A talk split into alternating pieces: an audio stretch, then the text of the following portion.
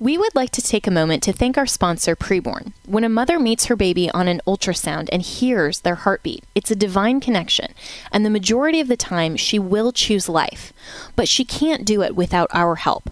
Preborn needs us, the pro life community, to come alongside her. One ultrasound is just $28. To donate, dial pound 250 and say the keyword baby or visit preborn.com. Jenna Ellis in the morning on American Family Radio. Jenna, first, good morning. Great to be with you, the queen of talk radio in America. The left does not want to honor our freedoms, and we have a responsibility to fight back. I love talking about the things of God because of truth and the biblical worldview. Fill that void with the vision that runs so deep that it dilutes the woke agenda. Well, thank you, Jenna. Right from the beginning, I knew you, so it's an honor to be with you, and you're doing really well. Proud of you. Former legal counsel to President Trump. Jenna Ellis. Well, good morning, friends. Welcome to Jenna Ellis in the morning. My name is Mike Donnelly, and I am just incredibly privileged and blessed to be guest hosting for Jenna while she is out. She's going to be back very soon, so you'll be back in the saddle with Jenna. But I hope you'll hang with me for the next hour or so because we're going to have a really interesting time. Um, we are going to be welcoming Randy Guliuzza, who is the president of ICR, here momentarily to have a conversation with him. And friends, you're going to have an opportunity to call in. We are going to be talking with Randy about creation science. And so, if that's something that's of interest to you, and it is very interesting to me, um, you're going to want to take this number down. So, 888 589 8840 is the number you're going to get to ask Randy Guliuzza, president of ICR, some questions. Uh, but friends, I just want to welcome you. I hope you're having a good morning um, wherever you are, whatever you're doing, getting started uh, um, on your first cup of coffee or not. I've already had mine, and I'm looking forward to the second one as well. Uh, and um, if you're thinking, if you think of any friends who you think might like to hear Randy, why don't you just post that on your social media right now? I know there's lots of people probably got their phones, they're listening, and just go to your Facebook page and just just post the Jenna Ellis show so people can hear about it. I promise you it's going to be super interesting. But let me ask you a question. You know, I was up this morning pretty early thinking about this uh, opportunity here to talk with you, and um, I was just thinking how grateful I am, how grateful I am for the opportunity to talk with you all, but just grateful in in general. Um, in fact, my wife was up early this morning. She was going on a trip, and she told me something that made me feel really grateful. She said, I'm grateful for you. How awesome is that for husbands, right? If their wives wake up in the morning and say, you know, hon, I really appreciate you. Uh, wives, if you a little little tip, any wives listening right now, if you want to get on your husband's good side, just do that. Say how how much you appreciate them, and I, I was very appreciative uh, that she said that, and and I I'm honestly I, I appreciate my wife. Um, We've been married for 31 years. We have seven children. We've homeschooled over the years. They're a blessing. She's a blessing. And uh, I just appreciated that. And you know what else is a blessing, friends? Living in the United States of America, in my opinion. Um, I just feel blessed to have been born here, to live here. And I'm very thankful to my grandparents who left Ireland in the 1920s and said, you know what, we're going to go and we're going to give it a shot in the US of A. We're going to seek opportunity and freedom there we live in a in a blessed country, friends. That's why so many people want to come here. Um, we're blessed with freedom to worship, to speak our ideas, to share them, to share the gospel. So we can be grateful, and and we should be grateful for all the things that God puts in our lives, even if we're having tough times. And I know, you know, with everybody who's listening to this conversation this morning, I know there's some folks out there who are having some difficulty. But friends, I just want you to know that you can turn to God if you're having a tough time. He wants to hear from you. And I turn to him when I'm trying to figure things out. Um, I like to go to Romans 8:28, which is one of my favorite verses when I'm trying to figure things out. Right? What is that verse? We remember all things happen for good to those who love God and are called according to his purpose. Right? And and 829, we don't want to forget that because that explains why things happen. God's trying to shape our character through our, our tough times. He wants us to be formed in the image of Jesus. And so when we when we face tough times in our personal lives or even in our country, you know, we have a lot of problems in our country. Like you heard, uh, you heard the beginning part of the show. there's some stuff going on that's not good. Okay. I'm not trying to whitewash anything here. We've got some stuff we need to deal with in this country. Uh, you know, people talking about a federal government shutdown, which, okay, is that a problem? I don't know. Maybe that's a problem. I mean, for those who work for the federal government, I guess it's a problem, and I'll be sorry for them for the difficulties they have if that happens. But for me, I'm looking at the federal government saying that's a problem. That thing is a problem. Too big, too invasive, too much of a lot. And so maybe a little bit less of it would be okay. And so if it shuts down for a while, in fact, I was on a run this morning talking to a friend of mine who works for the government, and we were both talking about that. And we agreed. We're like, yeah, this thing, maybe if it shuts down for a little while, maybe that's okay. Um, but friends, I, I, appreciate your listening here today. And just a little bit about me, uh, so you know who I am. I uh, live in the great state of West Virginia. Um, I've uh, served in the United States Army, was in the first Gulf War. After that, I went to law school uh, got into business, and then I jumped into the world of working for nonprofits, which is what I want to talk about here for just a minute before I bring Randy on. Um, I worked for the Homeschool Legal Defense Association. And so before I introduce Randy, I just like to update you on an important story that I believe Jenna had on, on the show a week or two ago. She had a friend of mine, Kevin Boden, who is a lawyer at HSLD, and I used to work at HSLDA. I worked at HSLDA for about 17 years before moving over to do the work I'm doing now. And I had the privilege to represent the Romeike family that's that German family who fled Germany because of homeschooling to come here to seek asylum, to seek freedom and opportunity here in the United States, to seek uh, freedom of religion, really, because they were homeschooling because of their religious convictions. Um, and, and I was the guy who helped bring them over here, who worked with them for 15 years while they were fighting that, that battle. And if you remember the story, uh, you know, they came here, they applied for asylum. They came here legally, by the way. They applied for asylum. Uh, the judge gave them asylum because he agreed that, yes, what the German government was doing to them, fining them, taking their kids away, was persecution. I don't know about you. You take my kids away, I'm feeling persecuted. That seems like it's persecution. And if they're if you're doing it because you're homeschooling, okay, yeah, okay, fine. If kids are being, you know, badly treated and abused, okay, fine, I get it. But homeschooling, that's not abuse. You're taking kids away for homeschooling. That's that is persecution, in my opinion. And that's what was happening in Germany. And so the Romeikes came here. The judge said, "Yep, that's persecution, and you got asylum." But the uh, some some courts overturned that um, decision, and so they lost the asylum. But then the US government said, well, okay, but we're not going to kick you out, so you can stay here. And so for 15 years, basically, they've been living here. And this is really home. They've had two kids here, they have a grandchild now. I mean, for all these kids and for them, this is home.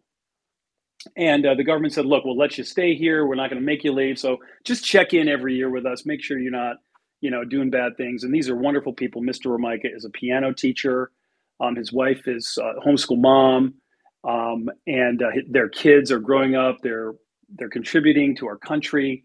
I mean, these are the kind of people that we want to stay in this country. And so they were going in every year, checking in, and and you know they get the box checked, and they come back, and they get the box checked, and then suddenly, about four weeks ago, they come back, and the the immigration officer says, "You got four weeks to get your passports and get out. Four weeks, get your passports, get out." Can you imagine? Can you even imagine? And uh, you know, they called me on their way home from this appointment, saying, "Mike, what we don't we don't understand. We don't know what's going on." I said, "Well, guys, you know, I'm uh, not at HSLDA anymore, and I'm sure HSLDA is going to do everything they can to to help you, and I know they are, and they will." Um, and the guy who took over my job is helping them. But friends, here's what I want to ask you to do.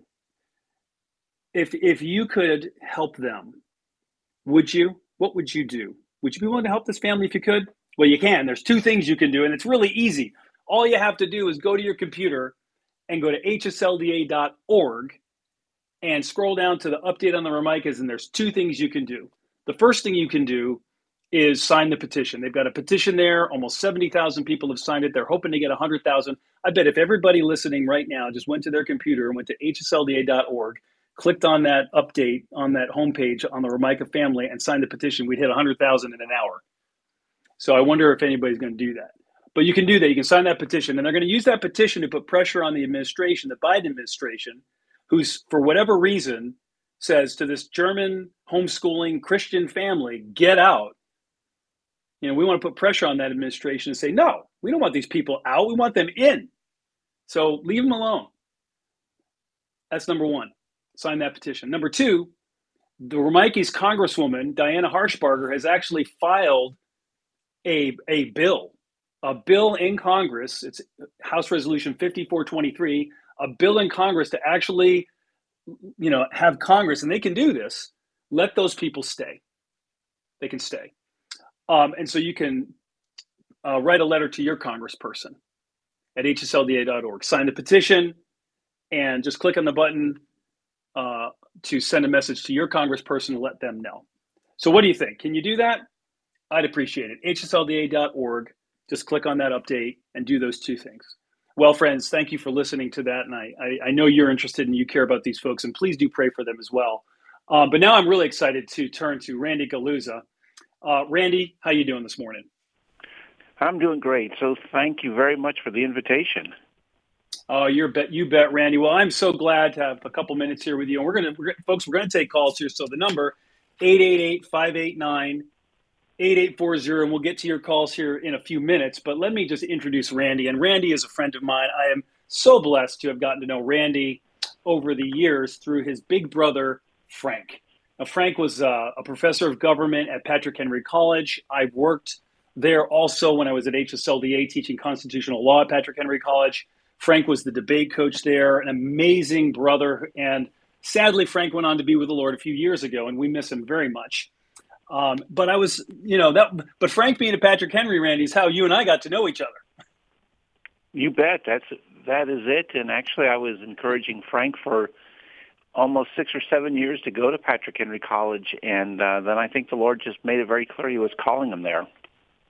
Well, he, well, we were so blessed to have Frank there for so many years. He had such an impact on the lives of so many Patrick Henry College students, and and some of those students have gone on to do some pretty incredible things. I mean, some of them clerk at the Supreme Court. They're lawyers. They're they're involved in government. I mean, those students are doing some amazing things. So Frank had an incredible uh, impact on people. But Randy, it was great to get to know you. And now, Randy, you are now president of ICR, the Institute for Creation Research. And I just want to go through uh, and introduce you properly uh, to the folks here before we start talking about ICR and creation science. And, you know, Randy, you've been at ICR for a number of years, but you have a pretty incredible background yourself. You have a bachelor's degree in engineering from the South Dakota School of Mines, which is pretty impressive engineering school. You have a bachelor's in theology from the Moody Bible Institute. You are a medical doctor, having gotten your MD from the University of Minnesota. And you have a master of public health from Harvard University. You are a very educated, well educated man. You served for nine years in the Navy. Yeah, hold up. I know you you you want to just tell me to be quiet, but I'm not going to. Uh, you you served for nine years in this as a civil engineer in the Navy you were a professional engineer, you were a lieutenant colonel in the Air Force, you were a flight surgeon in the Air Force. I mean, you've done some amazing things even before getting involved with ICR. Incredible. Right, right. When you re- yeah, when you read through all that list, it just brings back a lot of old memories and things. And you know, probably someone hearing what you're talking about would think that I was just an avid student or I would just really, really love school, but that that isn't really the case in and of itself. All that education and investing all of that time was part of the calling that the Lord Jesus put on my life way back when I was a student at Moody Bible Institute. And in 1979, I picked up an Acts and Facts. That is the newsletter, news magazine of the Institute for Creation Research.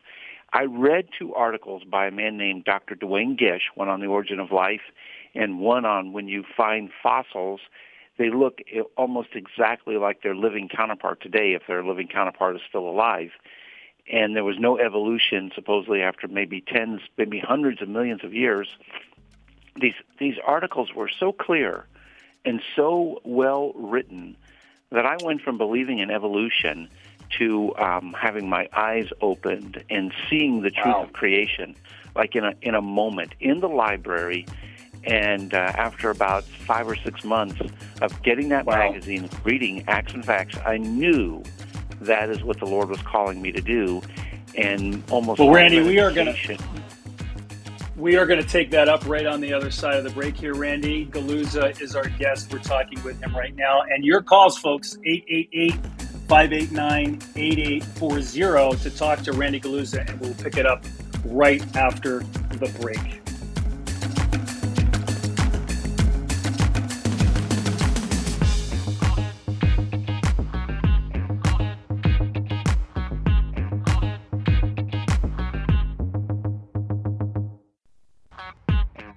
Welcome back to Jenna Ellis in the Morning on American Family Radio. Welcome back, friends, to Jenna Ellis in the Morning. My name is Mike Donnelly, and I'm just a friend of Jenna. I've known Jenna for a number of years and so appreciate her ministry and her work. And I'm just so delighted to be able to be the guest host this morning. Jenna will be back next week, I believe, from her vacation. And I know you'll be excited to have her back. She does such a wonderful job. But I am just super excited to be joined by Dr. Randy Guliuzza, the president of the Institute for Creation Research. And just before the break, Randy, you were telling me about your journey from evolutionist to creationist. And I'll share with you that I had the same journey because I grew up I grew up in a, in a, in a, in a church environment that didn't teach the Bible as true and uh, or at least point you to the Bible. And I went to public school and I got to tell you, it was the public school that totally sh- shot me in the other direction. I grew up learning about evolution and biology, and I listened to Carl Sagan, and I watched the cosmos, and I thought, man, you know, with the infinite universe, there must be an infinite number of planets, and what are the chances that we're the only people in the universe, right? And I said, this this evolution, it must have happened, and if it happened here, it must have happened everywhere else, and so we're not alone. And that was how I grew up. And uh, when I when I finally came to to know the Lord, I realized, whoa, this Bible, I got to go back to the Bible, and that's where my eyes were open. And it sounds like you had something of a similar experience. So so just keep telling us, you know, about that experience, and then I want you to tell us a little bit about ICR, and then I really want to get into this discussion about this new theory you have about how natural selection really isn't the thing that is you know causing us to adapt. So we're going to talk about that, friends, here in a minute. But Randy, tell us. You said you heard this call when you were in school. Yes. Yes, yeah, you know the um, the calling may be as as important as almost anything else because young people are listening, and young people need to know what their calling is.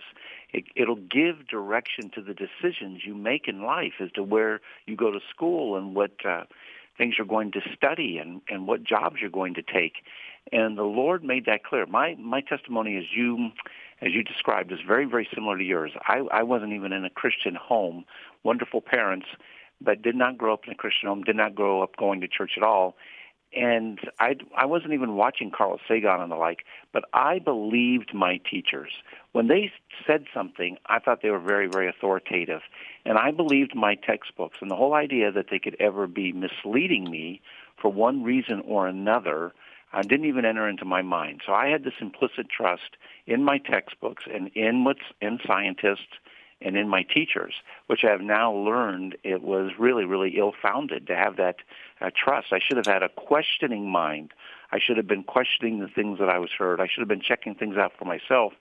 And so when I read those articles, as I mentioned, in Acts and Facts by Dr. Duane Gish from ICR, it really opened my eyes. And about five months later, I knew that the Lord was calling me into creation science work. And speaking to the founder of this ministry, Dr. Henry M. Morris, he advised me to go back to school, finish my engineering degree, and then through a series of mentoring moments along the way, either with Dr. Henry Morris or Dr. Duane Gish, I went to medical school. I, I served some time in the military, um, finished up a medical degree. I went to Harvard to get that master's in public health.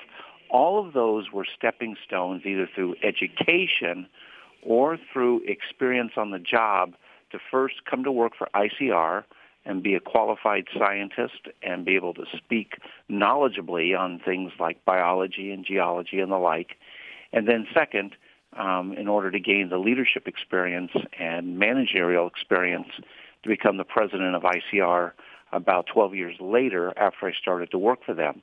So my entire life was guided by this desire that I used to say to everybody, I want to work for ICR. I want to work for ICR. and I planned all the education, all those steps, all those things that you laid out, uh, because the Lord was calling into this ministry as preparation, and it was such a great guide. So I'm, I would encourage anybody, particularly young people, ask the Lord, ask the Lord to show you your calling, and let that be your guide, and He will give you the desires of your heart. Well, that's certainly true, and I've experienced that in my own life as well. You know, people ask, "How do I know the will of God in my life?" And you know, it may sound a little strange, but you know, you'll know it if you seek it. He will reveal it to you, and sometimes it can be very clear, like you're describing, Randy, that you know you you just have a very clear conviction about where you want to go. Uh, and I am excited about that because ICR is an incredibly important ministry. Um, and this this idea of creation science and revealing God's word as truth and investigating it and trying to understand creation uh, and you know all of the amazing things in creation that we see and we try to explain it's you know we can we can see God's handiwork. I mean in, in Romans Paul talks about you know the invisible things of creation show his handiwork, right? And in Psalms, you know the the you know the heavens declare the glory of God. So it's out there. We can see it. And even in romans it says you know those you know if you, if, you know those who deny it are without excuse. You can't deny the design that we see in creation. And we can if we investigate it we'll figure it out. But similar you know if we want to know what god wants us to do in our lives he'll tell us if we really truly ask him. Um, but talk to us about icr randy uh, incredibly important ministry. It's been around for many, many years. In a lot of ways, ICR is the ministry that kicked off modern creation uh, investigation. I, I, think that's at least my perception of it. Is that accurate? Tell us, tell us about ICR. Yeah. Yes, yes, that is accurate. You're right. Started in 1970 by Dr. Henry M. Morris and Dr. Duane Gish, and has been and and continues to be the world's premier research organization um, doing scientific research into the whole topic of origins, uh, the creation of the universe, creation of Earth, creation of life, in all of these areas. And many of your listeners might even have the false perception that science and religion are in conflict with each other. Nothing, nothing can be further from the truth. First of all, most of the greatest scientists in history were Bible-believing uh, Christians and founded the the new areas of scientific research. And I, if I had time, I could just go in, go on and talk about all of them. You can go to our webpage and you can actually search for men of science and men of God, and you can find out how these leaders in in science, right from the very beginning, were Bible believing Christians. But second, um, there is there is not anything in science which is really contrary to true biblical faith. In fact, the more we study, particularly as you just mentioned, in the area of biology, it is confirming over and over things that the Bible is talking about, and the two are in, in alignment. So that is where we do our scientific research. The Institute for Creation Research is, is a multidisciplined scientific organization. In other words, we have PhD geologists on staff, PhD geneticists on staff, PhD uh, physicists on staff um, of various kinds, uh, developmental biologists and the like. And we have research in multiple areas that we've been conducting over the years. First, one of our, our first major advances was on Mount St. Helens, where actually studying a cataclysmic event showed that uh, deposition of layers could happen very, very rapidly in hours layers that I was taught in school took millions and millions of years to go down. By eyewitness account, were deposited within four hours or less than a day. On top of that, we could see the characteristics of the layers, but they were flat and extensive with no soil between them. They captured many fossils in those layers, and they look exactly like the layers that you and I would see at Grand Canyon. Flat, extensive layers over over vast distances, very thick sedimentary layers with billions of fossils in them. And when they're bent, they're bent and folded neatly without cracking. And that leads us to research even that we're doing today, over 50 years later, where no other research institute in the world is doing it. We're actually doing borehole log analysis. So when oil companies go looking for oil, they drill a borehole log and a geologist logs the layers that are coming out of the ground. Other research, other organizations looking for minerals alike do this. We have actually collected thousands of these because they're public access and cataloged them from all over the world. And we can build maps that show us two things. First, it shows us that we can demonstrate that some sedimentary layers are found in the same order in the same sequence on every continent on the planet. Now, what mechanism would place that but a worldwide flood? And two, our analysis can actually show some of the stages of the flood. So we'll get into the biology in a second when you ask the next question. Next question. But this is some of the scientific research that we've been doing over the years, and it's really world class. Well, it is world class, and this this question of geology, I think, is so important because you know there's a lot of confusion out there when we try to um, explain to people why um, we believe there was a flood, and you're explaining some of these mechanisms here. It's like how could there be these smooth um, interfaces between different layers if that happened over millions of years? You would not expect that. You would expect it to be jagged, or you expect to have things in between them and that's the research you're talking about at Mount St. Helens. And then the fossils. I mean, to me, it's just fascinating. It's like, okay, how do you get clamshells at the top of Mount Everest or whatever? You know, it's like, how can you explain that? And this kind of research that you're doing from a scientific perspective with PhDs, just showing the evidence so that people can see the truth. But there's this other thing. And you know what? I think what I'd like to do, we have someone on the line. And friends, you can call in and talk to Randy if you want to and ask a question. We have Bobby Joe from Texas who we're going to bring on here. But friends, if you want to ask a question um, to Randy Guliuzza, president of the Institute for Creation Research, Dr. Randy Guliuzza, 888-589-8840. Um, Bobby Joe from Texas. Uh, can we bring Bobby Joe on here? And she wants to ask you a question, Randy. Hi, Bobby Randy, Joe. Can you hear me?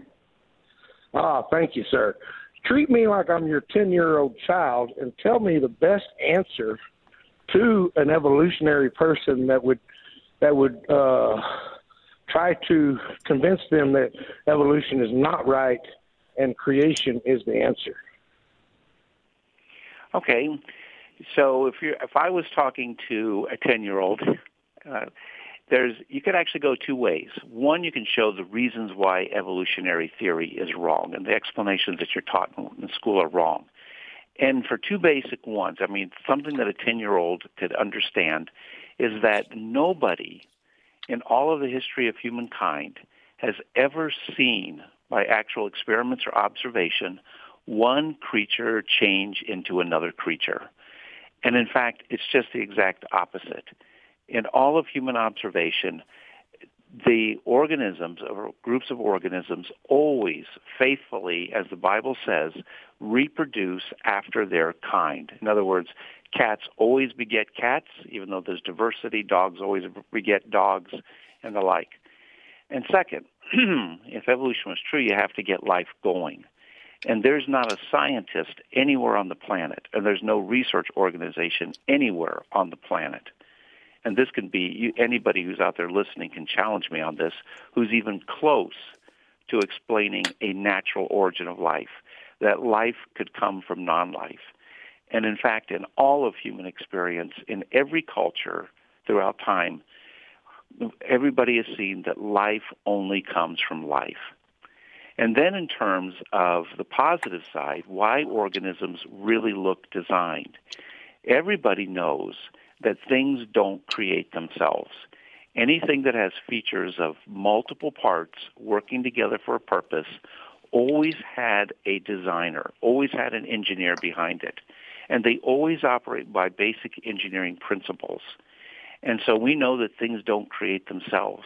And when you find organisms with features that correspond to the most complex things that humans have ever designed, flying things, tunneling things, um, submarine type of things like a person living inside another person for nine months until they're born. All of those features always had an engineer. And so you find corresponding features on living creatures performing very similar functions to highly engineered human things. So for the reasons that nobody has ever seen a natural origin of life and things always come from life, nobody has ever seen creatures evolve into anything else, but organisms always faithfully reproduce after their kind. And we see the highly engineered correspondence between living things and man-made things.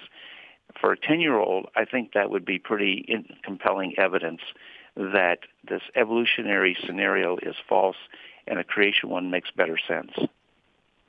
Bobby Joe, thank you so much for the question. And uh, Randy, appreciate that answer. You know, I mean, common sense, right, folks? It's like it looks designed because it was designed.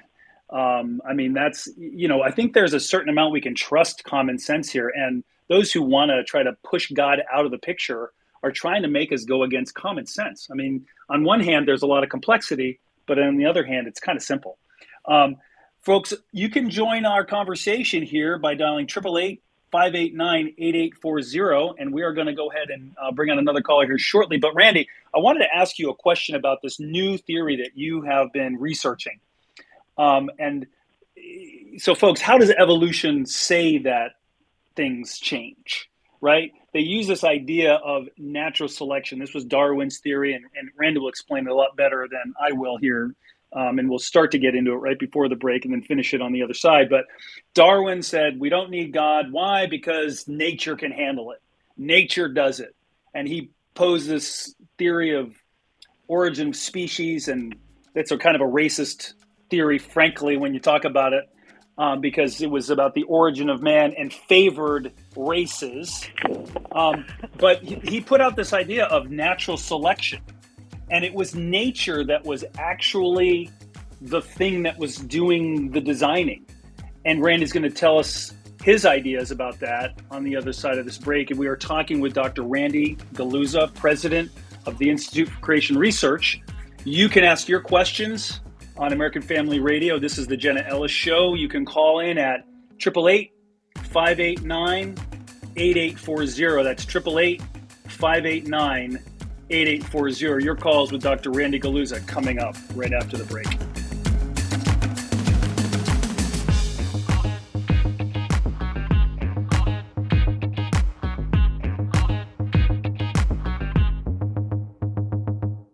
Leisha had found herself in an unplanned pregnancy and wasn't sure what to do. She searched for pregnancy services and found a preborn network clinic where she was counseled, supported, and offered a free ultrasound.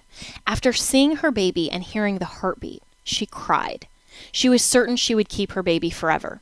Leisha gave birth to a baby girl who is smart, beautiful, and full of life. Often, she visits that same clinic and receives free clothes, diapers, and more. Because of your generous support, Preborn writes 200 stories just like these every day. $28 can be the difference between the life and death of a child. When a mother meets her baby on ultrasound and hears their heartbeat, it's a divine connection and doubles a baby's chance at life. Let's join together and help mothers in crisis choose life. Just dial pound 250 and say the keyword baby. That's pound 250 baby or visit preborn.com. That's preborn.com. All gifts are tax deductible and 100% of your donation goes towards saving babies. Welcome back to Jenna Ellis in the Morning on American Family Radio. Welcome back, friends, to the Jenna Ellis in the Morning Show. I'm Mike Donnelly, a friend of Jenna's guest hosting. She will be back next week, and we are talking with Dr. Randy Guliuzza, the president of the Institute for Creation Research, about creation and science. And uh, friends, you can go to the ICR website, icr.org. They've got some amazing materials there. They've got their Acts and Facts booklet, and it's just an incredible ministry. And you know, if you're uh, interested in learning more about creation science, please go to icr.org. But right before the break, we were talking about this idea of natural selection as the mechanism for how creatures supposedly change from one form to another, which Dr. Guliuzza said we've never seen happen, and there's no evidence of that happening in the fossil record at all. Uh, but Randy, tell us about your idea. you you have a model for responding to that whole concept of natural selection. Tell us about it. You're right. And you, you, you mentioned something right before the break about common sense, and that is so important. You know, when people look at creatures, it's very intuitive to them that these things were engineered. Birds fly. I mean, they, they fly better than our planes. And creatures that live under the water do it far better than any of our highly engineered submarines uh, can do many of these things. So common sense and good intuition tells us that organisms look really, really engineered. They look highly designed. And so in many ways, that is the major question that needs to be explained by anybody in any culture that's ever been on this planet. Why in the world do creatures look so engineered? And so when Darwin developed his theory and his disciples after him have modified it over the years, that is the question that they're trying to answer. Not why there's such a big diversity of life on Earth, but why does why does life look so highly engineered? And can nature, in and of itself, do that, or does life require an outside engineer to make it? That is the main question, and you and I know theologically that is the, the, the basis for general revelation. When people look at creatures, when they look at biology particularly, they see evidence of an agent. They see evidence of a very intelligent and powerful agent. Can nature do that by itself? And that's what Darwin developed his model for, which he ends up, and I'll just get to the bottom line, he personifies nature. He says nature can act like a human breeder, and therefore he projects onto nature the ability to select. And when you read the best scientific papers out there, you will see that the mechanism, the answer to why organisms look so highly engineered is always because nature could select for, nature could act on, nature could favor, nature could work on, nature could weed out. In other words, they put all of these verbs to nature as if it were a real agent. And nature, in Darwin's theory, becomes a substitute creator where nature has all of the abilities to exercise agency just as if God would exercise agency. And most people have missed this. I know I missed it for decades that Darwin really didn't come up with a mechanism. He just came up with a personification, which is very, very subtle, very, very clever, very, very seductive, but it's not really explaining anything. And then neo-Darwinism made it even worse because they now speculate that random genetic mistakes – which they call mutations, are the natural product for all of the genetic material. Well, what we know in science is that these mistakes end up causing diseases. They cause cancer. They end up leading towards death. So from a common sense standpoint, looping all the way back to what you were saying, it makes no sense. In fact, it's irrational from a common sense standpoint that random genetic mistakes would provide the raw materials for evolution, something that nobody wants and we want to we want to guard against in every area of medicine. And second, that they can be acted on and worked on and favored by some mystical, magical agent in nature is just highly, highly misleading. And so we need to chuck that, dump it, lock, stock, and barrel, not only for theological reasons, but for scientific reasons. It never leads you on the right track, and it always gets you off into some kind of mysticism. What we mm-hmm. need to replace. So what? With so what do we? It's engineering. Yeah, I was going to say what. So what do we replace it with? Okay, so engineering. So what's so what's the, so how do we do that?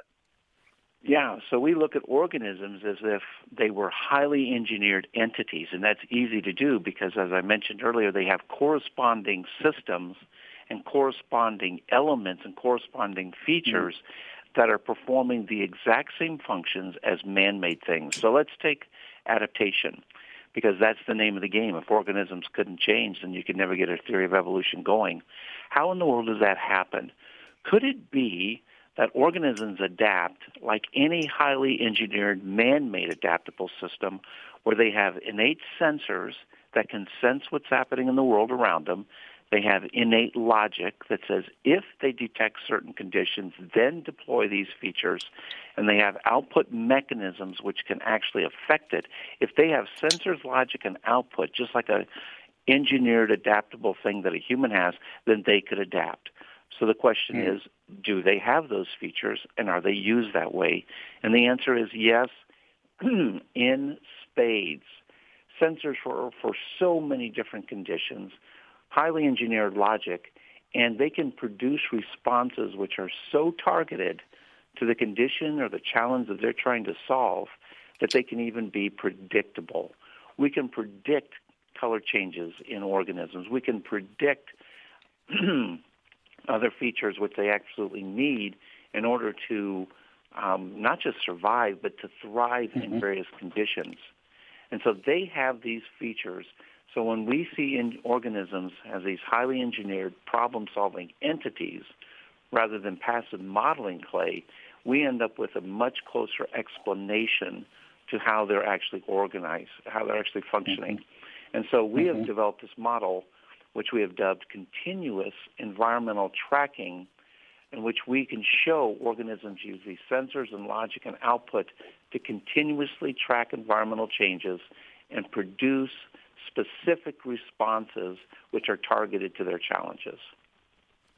So CET, continuous environmental tracking, is your explanation for how creatures adapt and change because we do see that, right? We talk about evolution like, you know, people think evolution is creatures changing from one to another, and that is Darwinian evolution or neo-Darwinian evolution that, you know, we all evolved from from goo to you as some people like to say it, right? But um but but really we don't see that, but we do see changes. We see you know creatures changing. We see different kinds of squirrels in one part of the world versus another part of the world that are squirrels but they look different. Um, and so one's one color. You have the flying squirrel or the ground squirrel but they're still squirrels. It's like how did one squirrel become a flying squirrel and one squirrel become a ground squirrel? And you're saying that built into the creature is this logic and this ability to sense the environment so what what is where is that? Is that in the DNA? Is that where that is? Is that inside the DNA that God has created this put this programming in? You know, and what how are you thinking of these sensors? Where what are the sensors that that are in us that are is it just our eyes? Is that you know what what does that look like? Well, they're okay. So let's pick up the sensors. They're, they're like eyes. They're like ears. They're like uh, motion sensors and other things, they they all have ability to link into or identify something in the environment and to measure changes on it. But they measure things like pH and and so many other things, and you literally have thousands of them on every cell of your body, and they're able hmm. to detect right down to the cellular level all of these kinds of changes, and it functions at the organism level. And the second part of your question, excuse me, was, is it in the DNA? Yes. yes, it's in the DNA, but it's in it's in other areas even outside the DNA where there are other factors which can modify expressions of DNA. So you have variety within the DNA, you have hmm. features that can change deliberately genetic material to express things in the DNA, and you have other factors called epigenetic factors, even outside the DNA, which modify the expression of this. So you have a, a whole unified package within an organism that allows it to express specific traits to solve specific challenges. So the different squirrels that you're talking about are all expressing traits which make them suitable for their environment to meet the challenges of their environment so they can live in it. Well, that makes a lot of sense. Well, uh, Randy, so continuous economic, um, economic, not economic, environmental tracking, continuous environmental tracking, CET. Um, you can just kind of put that up against natural selection. And when people say, well, natural selection, and you can say, hold up, have you heard about CET, continuous environmental tracking? Uh, and Randy just explained it to us. Randy, I want to bring Jerry from Texas in uh, here to ask a question about how to explain Neanderthal man um, because Neanderthal man is this idea that oh, you know, he's in the line of evolution from you know goo to you. So uh, Jacob, can we get? I'm not sorry, not Jacob. Jerry is Jerry on the line, guys? Can we put him in? Jerry, you there? Yes, sir. Hey, Jerry, yes, go ahead. Sir, ask I your am. question to Dr. Randy Guliuzza. All right, real quick, I have a first question because I heard his his uh, credentials at the beginning, and, and I believe he said he was an engineer in the Navy. So, real quick, was that in the Navy Seabees? Um, and if so, I was a CB myself, and it's always great to to understand um, and meet fellow CBs.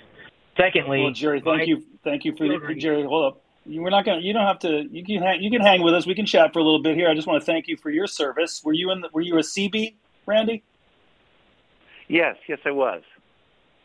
Yeah. All right. Well, there are fellow, fellow two All right. CBs on the line here. That's great. So, Jerry, what's your question about Neanderthal man?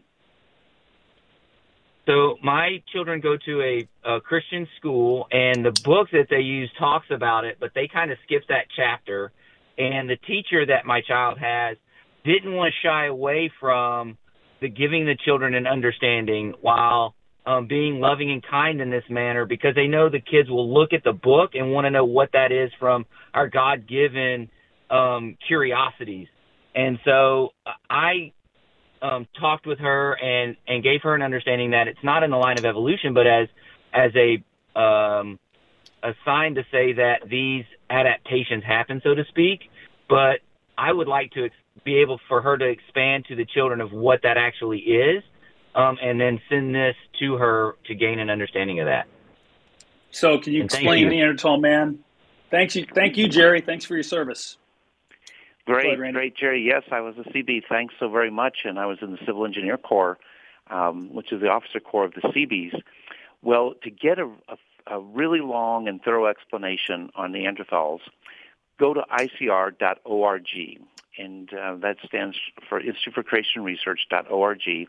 We have dozens of articles on Neanderthals, but to sum them up, the view of Neanderthals has radically, radically changed since I was a kid. When there were these hairy, ape-like quadrupeds, some kind of caveman, which was like an intermediary, intermediary between uh, an ape and a human, and that was an absolute necessity at the time to convince people of this evolutionary theory. But now we know that was completely wrong, completely false. Neanderthals, in many ways, acted just like us. They they were artists. They were musicians. They they made clothes. They buried their dead. And in so many ways, you could just look at human traits, and this is the same as Neanderthal. But I think the coup de grace to the fact that Neanderthals were fully human, just like us, is that is that you and I and almost everybody on this planet actually has sequences of DNA from Neanderthals. So humans and Neanderthals mated and had viable offspring. So the answer to the question is, who were Neanderthals? Neanderthals were human beings just like us. Uh, they, as far as we know, they've gone extinct, but we can see in people living today many traits, many traits similar to Neanderthals. Well, thank you very much, Randy, for that explanation and for the question, uh, Sherry. And I just want to break some news here before we go to our next question. We're going to be wrapping up here in just a couple of minutes.